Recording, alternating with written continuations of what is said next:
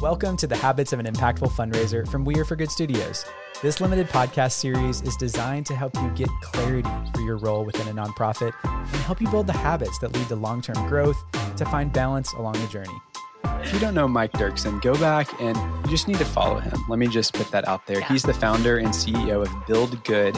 When you talk to Mike, when you get to know Mike, he is about building community around giving. He is about getting us oriented around really doing this really ethically and threading really brilliant storytelling because we understand like there's a greater mission behind this. And he shows up and shares his wisdom on LinkedIn nearly on a daily basis. He has an incredible podcast, the Build Good Fundraising Podcast. Go add that to your queue, subscribe to that. We asked Mike specifically today because you could talk about a lot of things, but the habits of an impactful annual giving officer. And so I can't wait to dive in with you let's just lead straight in there because we don't even know if that's the right title, but we know annual giving is a component that every evolved development shop is going to have. It's people that are chasing yeah. the base, you know? And so let's, we like to kick off this conversation asking the right bigger questions. So if you're, you know, annual giving is in your purview, get not getting into the tactics, what's the bigger right question to ask about how you show up to do your job in a really impactful way? Yeah. So the way that I would like to frame this conversation is looking at it through the lens of of the two most important things that matter that will make the the biggest difference in your annual giving. Number one, it's the the quality of your business decisions. So business decisions are how are we going to find new donors? How are we going to keep those new donors? How are we going to lead those donors toward greater generosity? How are we going to lead those donors to greater involvement? And how are we going to fund the entire pipeline from first time giver to legacy lever, right? Um, because oftentimes we just split that out. We're like, how can we get the next event to be more successful than the last? How can we yep. get more major donors? Um, how can we optimize our subject lines so more people open our emails? By the way, I love that stuff. I, I, I love so like cool. the optimizing stuff. It. But you're great but it at is, it. it. It's just this this small piece of this larger strategy, which is like, how are we going to like resource our shop to actually look at the entire pipeline and fund it from first time giver to legacy lever, right? And th- that's the quality of our business decisions. And then number two, um, the second thing that will make the greatest difference in your fundraising, and this is a point of view, it's the strength of of our relationships with our donors. And now we we all we all talk about like fundraising is a relationship business, right? Um, but like, what does a relationship look like? It's not twelve months.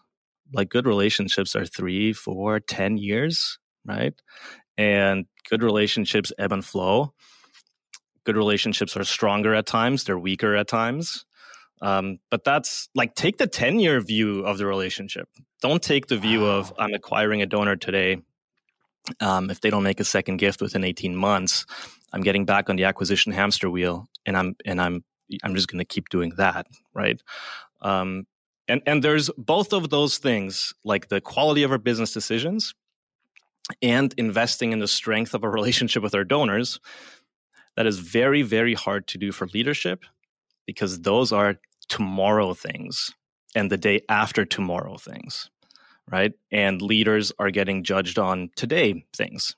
So good luck walking into a board meeting and saying, check this out. We're going to start prioritizing donor lifetime value or donor lifetime love, as I call it. Like, we're going to start prioritizing that, right? And the board goes, well, okay, but how are you going to make budget this year?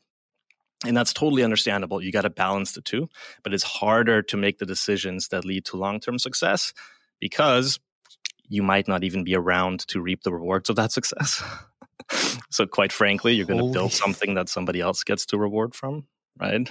Uh, um, okay. And B, your your success on the job is also dependent on what happens today. Holy smokes! I mean, we joked before we started that this could be like eight different podcast episodes. And I'm like, just your answer could be two to two to three different ones. I mean, what a brilliant way to start this conversation. I mean, right out of the chute, Mike Duerksen, you can see why you have a different conversation and a different lens when you work with Mike or when you hang out with Mike. Because, he, Mike, you have two recovering annual giving uh, directors here, directors of annual yeah. giving here.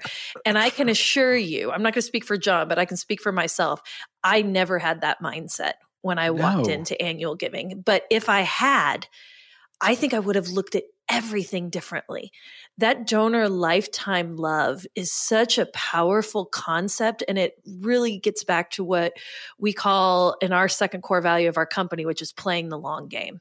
And yeah. when you play the long game, I can assure you a board member is going to understand long term vision and how we have to plant seeds that may not yield much fruit at the beginning. But oh my gosh, if we really dig in to the intentionality of how we move our donors through this journey, it's going to change everything. It's not just mm-hmm. going to change the giving, it's going to change engagement. It's going to change the way that they talk about us. It's going to elevate the way that they look at the brand and the way that everyone else looks at the brand. So, Mike Duerksen, you are truly our annual giving whisperer. So, cannot wait to ask you the second question here, which okay. is talk to us about habits. You know, okay. we would love to hear about three maybe daily habits or actions that someone in the annual giving department could utilize to find success in their role. What would you say to that?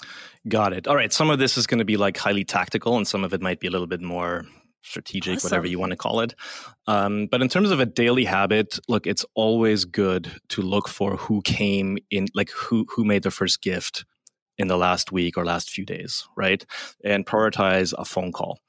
Um, that's that's just a really good habit to have. It's it's um, this isn't maybe a daily habit, but but a habit that I think a team needs to set is to create a retention day because there's all these things we should be doing.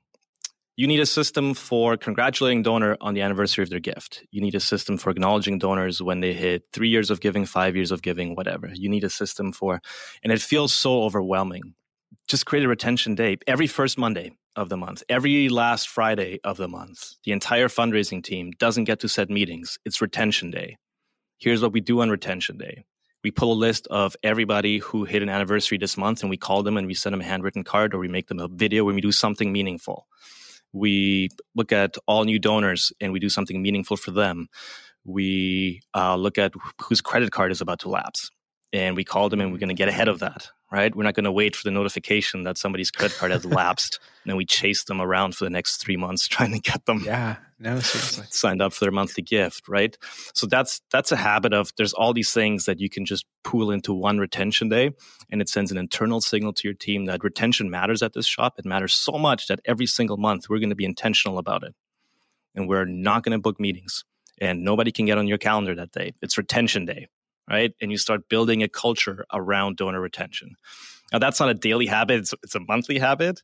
Um, but um, th- that's one of the things. Can I jump in there? Because as a an, former annual giving director for a long time, um, at the end of the day, it feels like it always came down to like money, you know? And mm-hmm. looking back now, and especially seeing the movements that have like turned into massive uprisings in our industry, it's like they're relentless in their retention. And it's like, how is that not our main focus in this effort? So I love that you've centered that and making it a team wide thing is going to start breaking down the walls that it's like, it's not just about money. It's also about yeah. like, are we keeping people in the fold and playing the long game? Like it's going to take a long time of shifting that mindset. Yeah. And PS, it's super expensive to acquire a new donor. It's so much yeah. cheaper to retain one. So there is like, I think, a business yeah. case to this. And it also just makes sense as a human being. Like when you walk in to a store that you love or you're buying something f- for the first time, the experience that you have there is going to inform your next move. And so we know this. I'm like, I just want to hype up nonprofit right now. We know how to make someone feel seen, welcome. We get hospitality. Why are we not pouring more into this? And that's just a, a, yeah. a rhetorical question because I just think what you're dropping here is gold, Mike. Yeah kind of on, on the same level in, in having having somebody be, be heard and seen is something that annual giving doesn't do enough is actually gathering qualitative feedback. So, for the most part, I think most people are getting good at looking at data, um, or at least collecting. For the most part, people are on CRMs. At the very at the very least, are capturing gifts. Somebody can come in and help you create a dashboard or analyze that, whatever. Um, but the qualitative data, here's what happens: is a board member or uh, the CEO's uh, spouse um, says, "I don't like this campaign. I didn't like this at the event." Um, and the meeting's like, we got to change that next time, right? And you, as the annual giving officer, you need to come prepared with the donor's voice, um, not just one donor's voice but what's sort of a majority sentiment, right? We're all different. Not everybody's going to like everything we do. Let's just agree to that. But what do your true believers think? What do the people think that show up for you consistently? The people who've been given to you for three, five, ten years.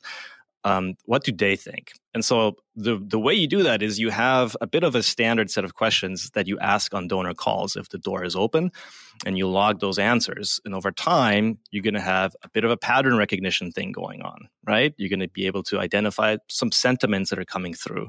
You're going to you're going to sort of see what the majority sentiment is on some issues. The important thing is that you ask roughly the same question every time, and, and not just like different leading questions that you feel like asking at the moment. so you need to create yourself a bit of a framework. Here's three to five questions I'm going to ask. I'm going to log the answers. And then, you know, six months in, I'm going to have a very good idea of what the donor's voice is.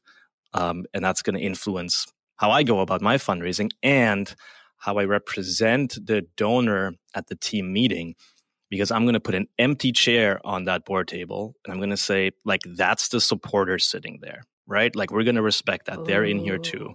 We can also put a chair for the people we're serving. Like put these, like the people who need to be at the table but who aren't, at the very least, if they can't be there, put an empty chair there and reference oh. to that oh. chair and be like, they're in the room. So we need to talk about their voice as well. The inclusive approach of that, the visual of doing something like that. John, can you even imagine how that would shift viewpoints and culture to approach it that way? Mike, I love so it too because it's the next question is why are they not here? Like why yeah. do we not prioritize that? But drawing attention to it, yes, to all of this, Mike. I'll, I'll add one more more, habit. Uh, you know, it it can be daily, it can be weekly, whatever. But you got to be. This is an ongoing thing. You got to be a student of the game. John, you talk about this about how how you and Becky build um, We Are for Good on a recent podcast, right? You got to be a student of the game. And the game's been afoot for a very long time. So you've got a few tools that you're going to use when you work in individual giving, not just for fundraising, but also again to have the donor voice present. And and the greatest tool you're going to have is storytelling all around. Yeah. Right. Preach it. And that that game's been going on since 300 years before Christ. Like Aristotle wrote Poetics 300 years before Christ, and it's basically about how to tell a good story. And we still use those same concepts today there's a, we're sitting on a body of knowledge that has been very well uh, research tested, proven. It is changing. I, I am not one to say you know we should do the way things have always been done. But one thing that doesn't change as fast is human psychology. And so, persuasion and storytelling, your tools are going to change, your approach is going to change. Thank goodness we're more honest and ethical and transparent about the way we tell stories. But the way the human brain gets sucked into a story and the way the human brain can start to relate a lot better with a point of view if it's told through a story that hasn't changed in forever. So be a student of that game and learn it well. It's going to serve you. You know what? Even if you don't work in fundraising a few years from now hopefully you do. It's a noble and beautiful profession. But even if you have other plans that's one skill that you can't ever be good enough at. It's going to serve you well in every single job in life I couldn't agree more with you. And I just have to add on to that. If you can tell the story of the base well, not just your top of your pyramid, then people are going to see themselves in the base. It, it, serves not only the person who's being profiled, and we'll always throw in there, you tell that story with dignity. An ethical storytelling approach is always going to serve everyone best, but it's going to allow other people to see themselves through the struggle and the uplift of the person that you are profiling. So start with the stories of the base. And if you're going in and asking these questions, you're going to get those stories already. Yeah. So be a keen listener and use it. Just keep recycling it in those stories mm. in. It's going to help you. Your content creator or your marketer is going to love you. Um, yes, I'm eating up every bit of this, Mike. You just get us. Thank you for just being so evolved. You also give me validation for, you know, yeah. sometimes we go this way instead of data, you know, like mm-hmm. we can we can hang in the storytelling really easily that we have to get pulled around in the data. And sometimes we talk about that as like we love data, but we also love trusting our gut of yeah. like seeing what people are saying. And I think like the culture aspect of getting people to talk and pulling out the why and getting to be part of that conversation, also like what kind of uplift does that give your team? I think as they get to be experiencing that.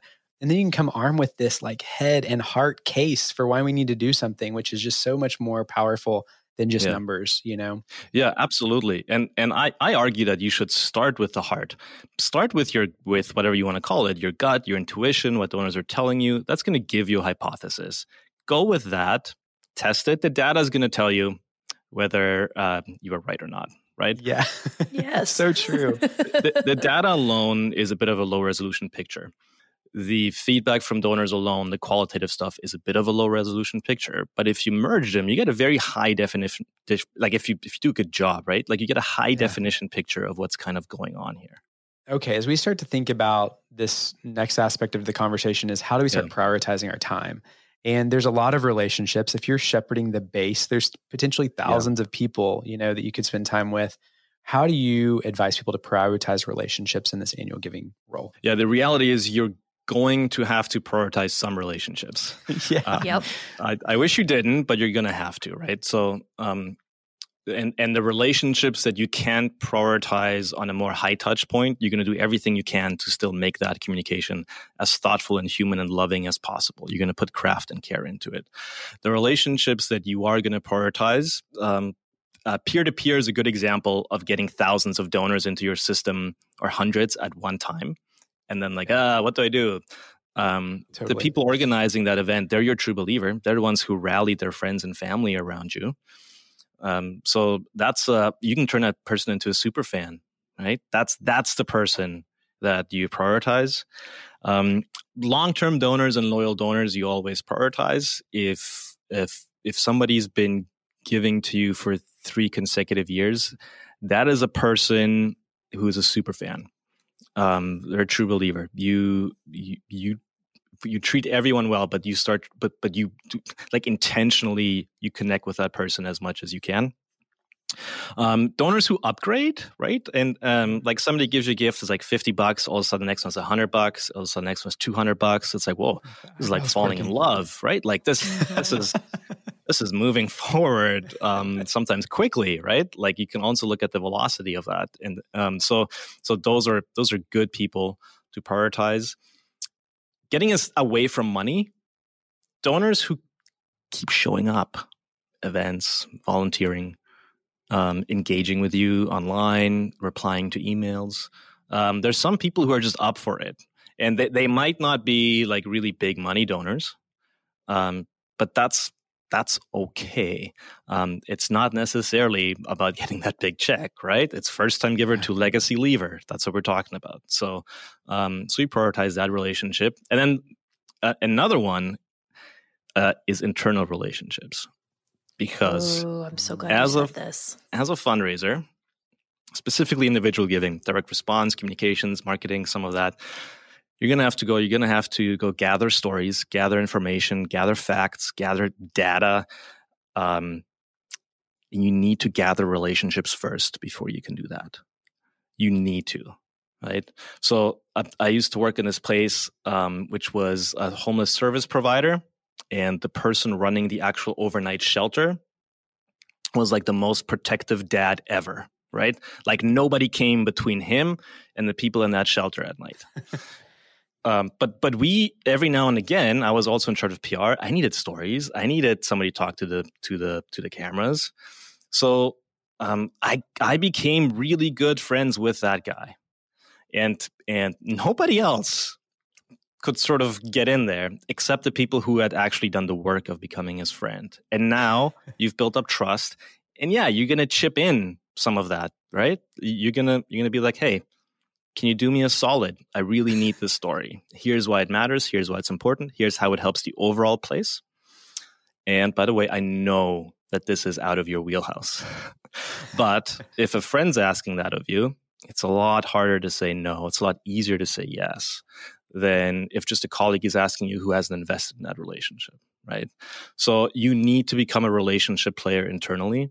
Oftentimes, when you work in annual giving, you're a technical player. you're a good writer, you're a good marketer. Um, you know, sometimes you're a good designer, photographer, whatever it is. It's great to be a technical player, but you need to become a relationship player. That is what will serve you the most, both to be successful in your career, but also in your role in that nonprofit. The reason I love this response so much is that you've thrown out relationships that are both powered by the head and the heart. Um, and I think that that's a really important point to make here because we can be trained up on all the things to find, you know, doublers and people who are, you know, you call it velocity, people that are moving at a very fast pace. There are data points and ways that we can put triggers into the database for that but the human part, the soft stuff, I mean, people call them soft skills, which I think just kind of minimizes, yeah. you know, what the power of what that is in the human to human connection in our work. Because you're right. Sometimes the gatekeeper is that executive assistant. Sometimes it's the mm-hmm. guy that's staying at that homeless shelter. And if you don't have relationship equity with everybody, and, and this is, goes back again to, you know, the thing we hate about power dynamics. If you're only prioritizing the person with power, then you're not going to be able to have a full relationship and get exactly what you want. And P.S., be a kind human being and see that person, see the person at the end of that. It's yeah. going to make everybody feel better. And then talk about the impact while you're there. Hey, John at the homeless shelter, I'm just using your name, John, you know, look at this story Thank you for helping me bring this to bear. I mean, what an incredible internal stewardship that's going to help you get more down the line because they see the impact of how opening that door really did impact the mission. That's so fantastic, Mike. Okay, I want to move into one of my favorite segments called Do This, Not That. Okay. And I'm really excited about it. I'm rubbing my hands together because I am excited for you to sunset some of these long held traditions of lapel pins and donor recognition societies or whatever you're going to throw out. Um, or maybe talk, you're not. You or know? maybe you're not. Yeah. yeah. Maybe there's, maybe the lapel pin is the thing that will change the world and I'm just not aware of it. So talk to us a little bit about, you know, some of those habits in the do this, do not vein that are going to really sure. make an impactful annual giving officer. Okay. I mean, we, we can, we can spend a lot of time here. So let me, let me quickly in my mind sort some of these, but I think, um, stories, right? Like we talked about this. Um, stories is is a very powerful tool. The stories of the people you help, but also the stories of the people who are supporting you. Um, because good fundraising kind of holds up a mirror and says, "I'm like you. You're like me. We're different than other people, but we're different than other people together." Right. So oh. that's that's the your value of community is everything right? Um, community is all of us doing this one thing together, and it kind of separates us from some other people because we we believe this. We are for this. We are for good, right? Um, versus you know, I don't know if there's a we are for evil out there, but um, you're you're like clearly the, the innocence, right? so don't uh, just maybe tell a story of somebody once in an appeal or in an email. Do tell it many different ways and in many different channels and through and to many different people right? So a story well told you can repurpose it in many many different ways. Do record a lot of stuff that you do. Like we're recording video right now right? Um, do record conversations with donors if they're okay with it. Oftentimes i don't recommend that. Every now and again some donors are going to be okay with it. Say hey we're interviewing you for the newsletter Great. Can I jump on a Zoom call and can we record that? Fantastic. If they're okay with it, they already agreed to have the story in the newsletter. Ask them if you can also share it online. That becomes what five, six, ten different clips for Instagram, for Facebook, whatever your strategy is. Um, right? Like that's a that's that's an asset. Your stories are assets that you can yes. use in many different ways, and not enough nonprofits are are doing this, and they're sitting on this gold mine of stuff that people would love to watch and see in little snippets and they just kind of use it for one appeal, right? And they sent the entire team off somewhere to gather the story, and then it gets used for one appeal that may or may not bomb. So um, th- that that's that's a big one, like a big opportunity, I would say. Um, don't. I was going to say don't send annual reports. I, I know you kind of have to. Um, like you know, like legal Twitter is going to get mad at me here and like, it's a requirement for you to have an annual report for the annual general meeting. Yes, it is. Like make an annual report for the for the annual general meeting. Absolutely. But man, I hope you're updating your donors more than once a year. Like like that yeah, you know, like do send ad hoc updates as things are happening. Um, you've got you've got your your values that we are for good. I'm working on a on giving our point of view a bit of shape and writing a manifesto. And number one is we will treat donors like they're an important part of the team. So if donors are an important part of the team, why would you just send them an update once a year? Like send them stuff as it's happened. Um, it can be a quick plain text email if something just happened. It, it can be as simple as that right? Like sometimes brand isn't the logo and the colors or whatever it is. Sometimes brand is, I thought you were important enough to know this as it happened because I valued that more than saving it for a shiny story in a newsletter three months from now. Um, so those those little moments can be can be very powerful. Don't take attribution too seriously. Now, I I'm I'm I'm saying I know I know all the other direct response marketers are gonna disown me right now, but here's what I mean. Just hear You're me. You're safe here. You're safe here. Say it. Attribution is often wrong, uh, and it's not always the correct story. And we can put too much stock into attribution. Um, now, there is some people measure last step attribution, how the gift came in. Some people measure multi step attribution, which is a little bit harder. Um, that's a better way of doing it. You should definitely measure attribution, but weigh that with what you know about your donors, weigh that with the qualitative stuff. This is what we are talking about, like, like data and gut, right? Yeah. I, I give you an example of this. We used to write a weekly column in the newspaper about homelessness. And uh, we wrote it for the CEO. It ran every single week, it ran for three years. Uh, there was a person in the community whose husband had uh, a, a big business. He had sold the business, he passed away. Every fundraiser in town, like you know this, like everybody knows when these things happen, right? Yeah. And so, of course, she's getting all these calls from fundraisers. And our major gift fundraiser was prospecting. He gets a call, he gets a meeting. In the meeting, she tells him, Oh, I know who you are. I've been reading your CEO's column for years. Um, so he gets the meeting. Um, the meeting goes well. So he gets a second meeting. This time brings the CEO with him. The CEO closes a $1 million gift. So who gets the attribution? The CEO thinks he got it. Like I closed that gift in that meeting. I got the million dollars. The major gifts officer thinks it's his. I prospected. I, I knew when to ask at the right time. And me writing the column, I think, oh, that was mine. She told you that she'd been reading the column for three years, and that's why you got the meeting. Now, of course, the answer is all three sort of get the attribution, right? Yeah. It, it's hard to be like this, you know, write more columns, it's working.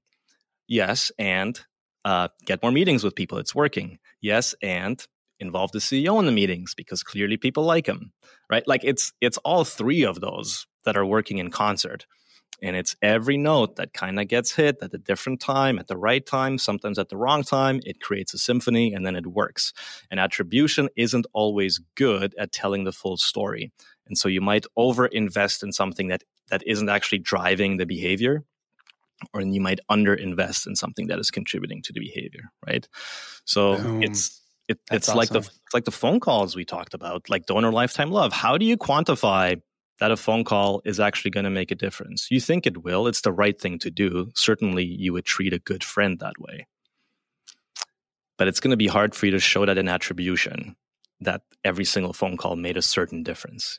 Together, it all adds up. Yeah. Oh, this is great. I mean, because in the old days, we called like multi channel. And then I remember there was like this omni channel. And it's like mm-hmm. everything is omni now because yes. you're getting all these influences um, at all the, t- the same time. So I just think this idea of like development's a team sport. This is clearly a team sport. How do we raise that banner and celebrate together? It's much more inclusive way to go about it too. So okay, I think this is a great lead into talking specifically about KPIs. And there's a lot of metrics, and Lord knows y'all love to break these down and talk about them, which I'm glad because we thank we, you for doing that. Thank you for on our behalf. That. Yes. yes. what are the KPIs that really matter, and maybe give us a couple that we can cleanse and release. Like you bless sure. and release, not cleanse and release. Sure. Look, like retention matters, um, but overall retention doesn't matter as much as you think it does, um, because different sort of buckets of donors have have, have different retention rates. Um, if I have a thousand donors and my retention rate is fifty percent, goes down to 500 the next year it goes down to 250 the next right i'm whittling down um, but after five years i'm at i'm at i don't know what it is maybe 100 donors right? But if i start with with 10 donors and i have a 80% retention rate year two i'm on eight and then like it goes down quicker. Like the retention rate looks like it's high but i don't have that many donors to begin with right? And so when you're acquiring a lot of donors, your overall retention is going to look bad because you're dumping a lot of people into your system and we know we know that not everyone is a true believer and that's okay, right? Not everyone yeah. is going to make that second gift. And so um on its own overall retention doesn't doesn't tell the full story. So measure um, the retention of first time donors separately measure your retention of monthly donors separately. Um, create these buckets that you're measuring separately and comparing year over year, not the entire file year over year, because it's not going to be that great of a representation of what's actually going on in your file. And you might make the wrong decisions. Mike, how do you, as you start to look at that data, do you find it helpful to look at some of the national reports that go into the fundraising effectiveness aspect, or is it really matter just like your particular file? and just like how yeah. it's either going and how do you kind of balance the two? So many voices in our heads. Uh, I, I, I love those reports, right? I yeah. love the the fundraising effectiveness project. I like everything that a lot of CRMs are doing. Great reports. I am skeptical that we should be using those reports as internal benchmarks and saying we're doing good or we're doing bad. I think we should look at them to have to round out the picture, to have an idea what's going on. But they're an aggregate of a lot of different types of nonprofits. It's not a peer to peer comparison. If you're a university, it's going to be very different than social services. If you're a dog shelter down the street, it's going to be very different than UNICEF.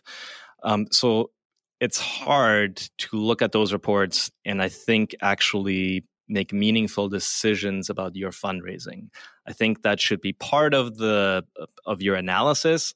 I would put a lot more weight on your own data. Like it's you versus you out here. How did yeah. you do last year and try to improve on that? And you do that enough times and you're going to end up on the positive end of all those benchmarks. You're going to end up beating them, right? That, that's that's the way that, that we see it at least. Thank you for saying that. And I also think it's just like what you're saying has such resonance and like you cannot compare apples to oranges. And I think it's so smart to even break out the metrics of your annual giving donors because if you lump them all in it's going to have a mishmash approach to it and and I I think this is why data is so important and we just do not put enough emphasis on it because if we're watching how people move we know that first time donors might be a little slower you know to come along because they're not as familiar with us as somebody yeah. who's been giving to us for 30 years and so I think what that tells me is telling the story of the data becomes exponentially more important than any report that you can throw down because it's like this is what our new donors are saying and this is why that's important monthly donors is doing this and here's how we're going to shift and all of a sudden you look like a badass because you totally yeah. know what your data is doing and how your donors are moving and if you can point to the engagement part of it uh, in addition to yeah. the financial part that is how you change the way that volunteers, board members, execs, bean counters, the whole group look at the way that we're fostering these relationships. So excellent, great point. The last metric I want to throw out there, it's good, it's a little bit it doesn't often get measured and it's the reply rate to your emails. Ooh. So I think if you're doing email well, you are soliciting replies. Um, email doesn't have to be the newslettery type of email all the time. You should be doing a lot of, like I said, ad hoc updates, little things here and there, short emails. Get donors used to opening your email. It's going to be three to four sentences, and it's going to be a, a short little update for me, right? Um, and every now and again, you should be asking, "Hey, what do you think?" Or, "Hey, I've got some more pictures. Do you want to see them?" Or, "Hey, would you like me to send you an update when this thing actually happens?" Um, and then just look at the reply rate because you want to generate a conversation. Um, you really yeah. want like the community building thing. You want to get people engaged. So actually look at how many people are hitting reply on that email rather than how many people are opening it or clicking through, which is great. Like measure that stuff. But I love looking at the reply rate of an email. That is so smart. So and can smart. I just like make a correlation to social media here? If somebody's replying in your email, if they're replying on your social channels, if they're DMing you, that's just a higher level of engaged human being than somebody who's scanning and deleting. So definitely use that as a red flag and a marker. And little pro tip from me to you be human when you reply. Don't sound like a robot. Be so gracious in your response and yeah. see that person. Ask them a question, get another reply. We're building deep and deepening these relationships. Okay, so we're going to move into our mental health minute here because you know, Mike, we prioritize the human and the worker mm-hmm. that is in nonprofit. And when you think about annual giving and we've all lived in this, including Julie, who is producing this incredible podcast. There is a lot of stuff going into annual giving. I mean, when we were running that shop, we had events, donor relations was plopped into annual giving for no good yeah. reason, you know, and you just have a bunch of tactics thrown at you. How can we stay centered? How can we create a sustainable sort of culture where we're still feeling vibrant and fueled by this work without getting burnt out? Yeah, I, I don't know that I can give. A, um, I'm, I'm learning how to do this um, because I'm. Uh, I, you did the Enneagram series, right? I'm an Enneagram mm-hmm. three. That means that I could I could get up at six in the morning and work till till midnight. I could now, do now. that. um, I I don't, but like um, you know the, the work life sure. balance is hard to find um, a few things that i would start with my calendar is, is set to 50 minute meetings not 60 minute meetings right so you're going to book a meeting it's going to be 50 minutes or 45 that gives you 10 minute buffer between calls going for a walk before work or after work in the work from home economy that is kind of important you used to have a commute where you could like get ready or decompress You no longer have that, right? So like going for a walk before and after, even if it's 10 minutes, that gives you the, the transition. Um, Amish hour, this is like an hour before you go to bed. Oh, like no screens in the bedroom, right? Just an Amish hour before hour. you go to bed. It's Amish hour. I'm you turn off the TV, you turn off the. Uh, I'm not great at that, by the way. Um, but but it's an aspirational thing to have Amish hour. Um, we, we we do summer Fridays. I know not everybody can do that, um, giving your staff off on Fridays, but in this uh, when it's not the summer, like right now, we try to do no meeting Fridays. So at, at least there's one day a week where there's no meetings. Um, those are some little tactical ways. Uh, it, it's easy for me to see go go see a therapist. I realize not everybody has the means to do that. Um, uh, our daughter's in therapy, so I get the benefit of going to therapy with her, and it's also a therapy session for me. so I I double up a little bit, but um, but if you're able to do that, uh, if we can normalize that, hey, it's okay, right? Um, talking to another caring human who can help you work through some stuff. Mike Duerksen. We're so glad you came over to our house to hang out. Yes, you have a permanent bedroom over here. Yeah. Just hang out at our house. I, I I'm sitting here marveling at the fact that you're like, I don't really know what to do, and those were four incredible examples. And I have literally never thought in the two years I've been doing We Are for Good that I need some decompression time before and after we start because that's a really, really great centering tactic. Thank you, Mike. Let's shout out to our team member Caitlin who came up with that. So way to go, Caitlin! Caitlin. Keep bringing those great ideas up to the fray. Hey, yeah. speaking of your team, let's round out by connecting all the ways that y'all show up. You personally show up, but also your team at BuildGood shows up. Um, just kind of point us to all the ways people can find you. Yeah, probably the easiest way is to just um, go to LinkedIn and look up Mike Duerksen. Uh, you could look up BuildGood on LinkedIn, but um, we haven't really invested in the corporate page too much. Um, just a matter of focus again. But um, that's an that's an easy way to get connected. There's a BuildGood fundraising podcast. It's sort of an entryway into everything we do, and of course, buildgood.com um, that's those are sort of the three ways, the easiest ways to find us. And hey, when you reach out to Mike on LinkedIn, like tell him in the messages, you know, like what this conversation meant, because I think all of us just love whenever we can connect on what's the kind of the common thread that brought us together. So do that. And I'll just throw into that. We're going to put into the show notes Mike's episode um, on the We Are for Good podcast a couple months ago. It's episode 253. And I will so tell you, if you love this conversation, you will love Mike's conversation. I want to say it was John's favorite of that season that we noted. And it it changed everything about the way we looked at direct mail. So please come find Mike. He's so knowledgeable and add on that he's like one of the greatest humans and fathers ever. Um, just a great person. So follow his thought leadership and thanks for coming on and just once again blowing our minds, Mike. I mean, that's too kind. Thank you. I don't, I don't even know, too kind. To you deserve now. that. Good to see you, my friend. Take care.